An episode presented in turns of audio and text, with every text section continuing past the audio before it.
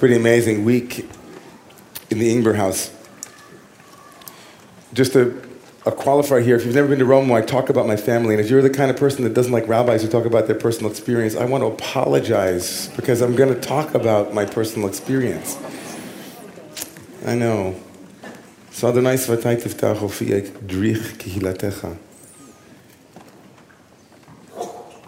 My son, my youngest son Tal, had a little operation, little operation to remove something simple, a little adenoid thing, and it just really, it it brought home the, the fragility of these things in our world. So fragile. Even simple things, you know, things that have, you know, a doctor says, "Oh, for sure, yeah, I do 20 of them a day," and as parents of young children, you think, "Thank you." So on a week like that, you know, I came home, that was, I think, Tuesday, and I came home yesterday and see him fully recovered in our small vestibule area of the apartment. And he was doing something that some of you might consider a little bit, I mean, a little dangerous maybe. But I wasn't concerned at all. In fact, I was glowing. I was proud, I was thrilled, I was excited, exhilarated with every swing of that aluminum bat as Ariel was pitching the soft hard balls, the soft, you know, and he was swinging for the bleachers and connecting, and the balls were going everywhere, and I was thrilled until. Until that sound that I had not heard yet. Um, Elise was, I was on the phone with Elise, and I turned around and said, Oh, the glass to the bookcases.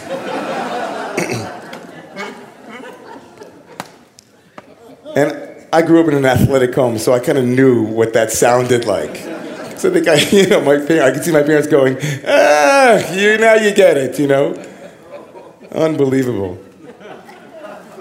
And, and the only thing I could think as it was happening was, I'm wondering what he's going to remember. Because here's a moment, because I could see in his face he was beginning to cry. How many people here have broken things and remembered as a young person crying? Just like I remember being at Bobby Ojinsky's house and breaking the flower pot and crying as his mother came down. I, remember, I saw it happening. And I was thinking to myself, no, no, no, this can't happen on my watch. He had the excitement and, and, and power of achievement. He was hitting the ball. It was great on a hard week for him. And whoops, broke a little glass. Lots of glass. Thousands of pieces of glass.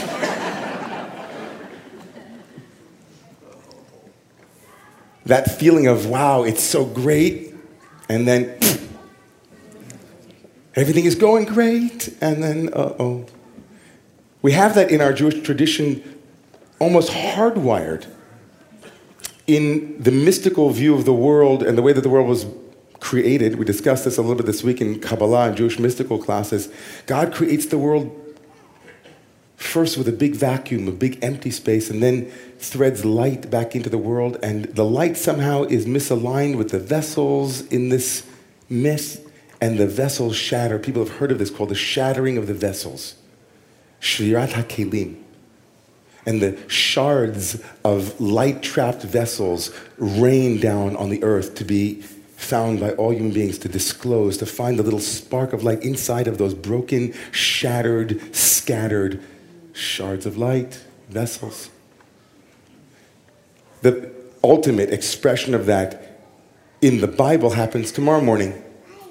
Tomorrow morning, around the world, year in and year out, somehow coinciding with an event that will take place to honor stars in the firmament, in the galaxy, in an academy somewhere where they give awards.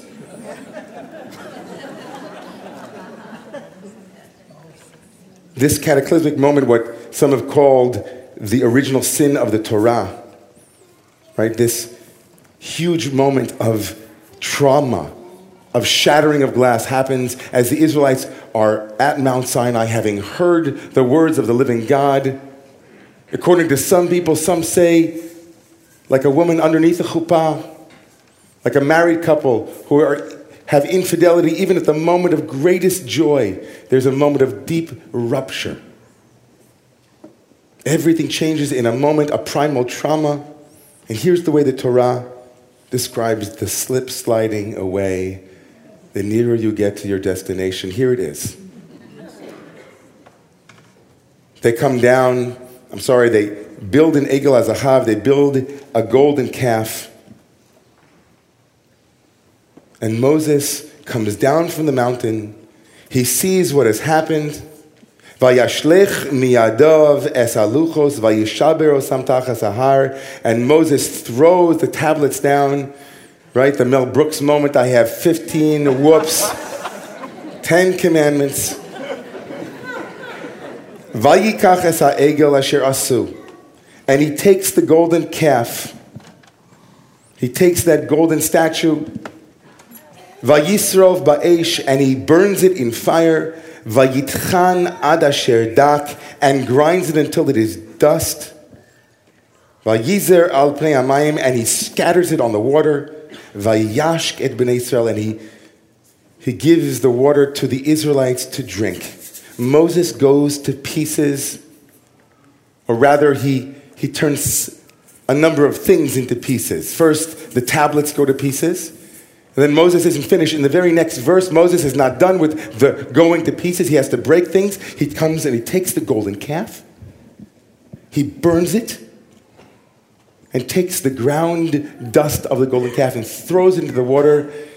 In Rabbi Jessica's mind, this was very beautiful. She said it's like Goldschlager. Becomes a drink that is then given to the Israelites. Call it a golden smoothie. This golden drink. Amazing. This moment, just want to explore with you because it's just so powerful. The Israelites have to drink the calf, the idol that they made. And not just the Israelites who were told, who were involved in the actual making of the idol, the 3,000 or so, but Vayashk et Bnei Israel, all of the community has to drink this golden smoothie. So, a couple of explanations. First one is that it's punishment. Right? Here is this golden calf. I'm going to make it into a drink, and you have to drink it. Another vision of that punishment is not only is it a punishment, but it's also checking who is the who are the ones who are involved. So, so some early commentators say that whoever drank the potion, if they were involved, their beards turned golden, and their lips turned golden. Kind of like a way that an ulcer gets checked out, right? They give you to drink, and then they find it. Here's a, a an X-ray of who was involved in the golden calf. Great. There's another way of looking at it, though. And it connects to the question of why did they have to drink it? One, two, why did everyone have to drink it? And here I think it's something that I'd like to share with you is very pertinent for me and for us. A deep distrust has emerged, a rupture. In Erik Erikson's language, a child's first questions are Is the world safe? Is it? Is the world safe? God wants to know, God wants to check. And Moshe, as a great leader, wants to invite the people back into a relationship of intimacy. It's in this vein that many of the Midrashim, the rabbinic commentaries, say that the waters here are very similar to the waters of the woman or of the married woman who is tested to see if she is adulterous or not, the sota. Essentially, there's a marital break. A relationship has broken. There's something that has gone awry. And God wants to know, or I should say Moshe, not God, but Moshe wants to know if the people realize that they can regain the trust of God. If they are willing to drink their mistake if they are willing to take the mistake in and metabolize the mistake. If they're willing to drink the mistake means, will you bring that mistake, that moment of rupture and make it a part of your life? Will it fuel you? Will you remember it in different moments? Will you bring it to light? Will you remember your mistake in a way that will fuel greater intimacy? Will you use this fall to create a greater height that you will reach, a greater depth that you will find in your relationship? Moses says, just like a, a, married couple has to learn to find trust again, you too will find trust again if you drink it. If you digest it, if you metabolize it, drink it. It won't taste good. It's going to hurt when it's going down. It's sharp. But your mistake might be what will give you the fuel for your future greatness. There's also this piece. Who's responsible for this mistake? Is it only you? Or is there a culture? Is there a milieu in which that mistake arises? Is it just the 3,000 people? It's so easy to point fingers right now in our country at so many things that are golden calf esque. It's so easy at this moment to look at our broken systems and point fingers and say, how crazy are those guys? But can we, as a community, as Vayash B'nai Israel, as all of the Israelites had to drink this, regardless of who was involved in the golden calf episode, each and every one of them had to say, you know something?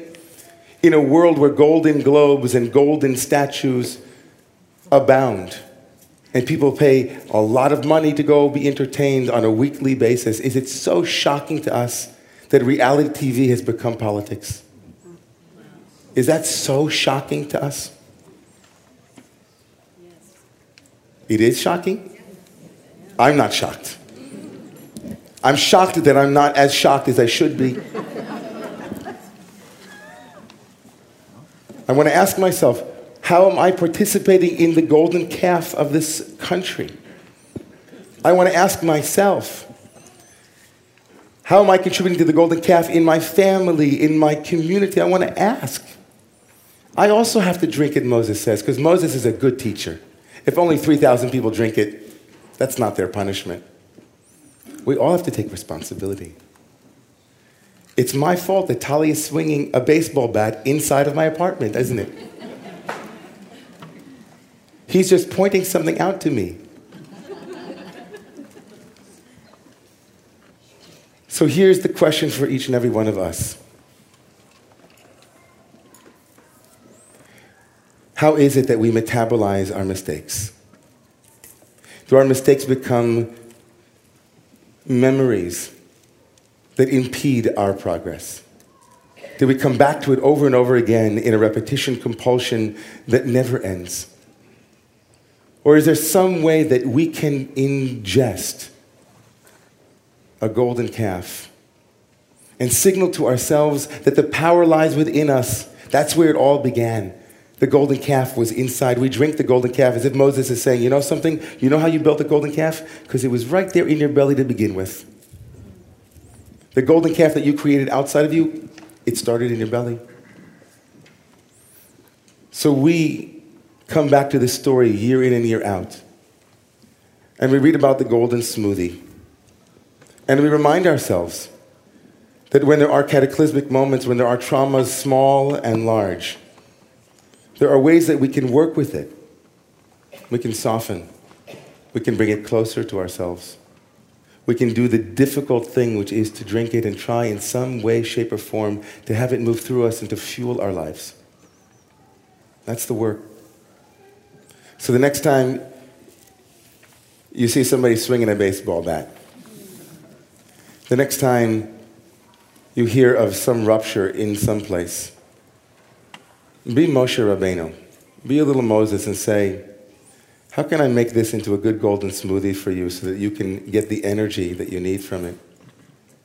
And as we move forward as a country, I want to bless each and every one of us that when we hear things that are being said about golden calves, and there are plenty, let's be those who first and foremost drink from that golden smoothie and say, where are we in this story too? And what can we do, small and large, in order to lower the system that values golden calves. The system that values golden calves. That's good work, everyone. I bless you that you're able to do it, and bless me too that we can have the strength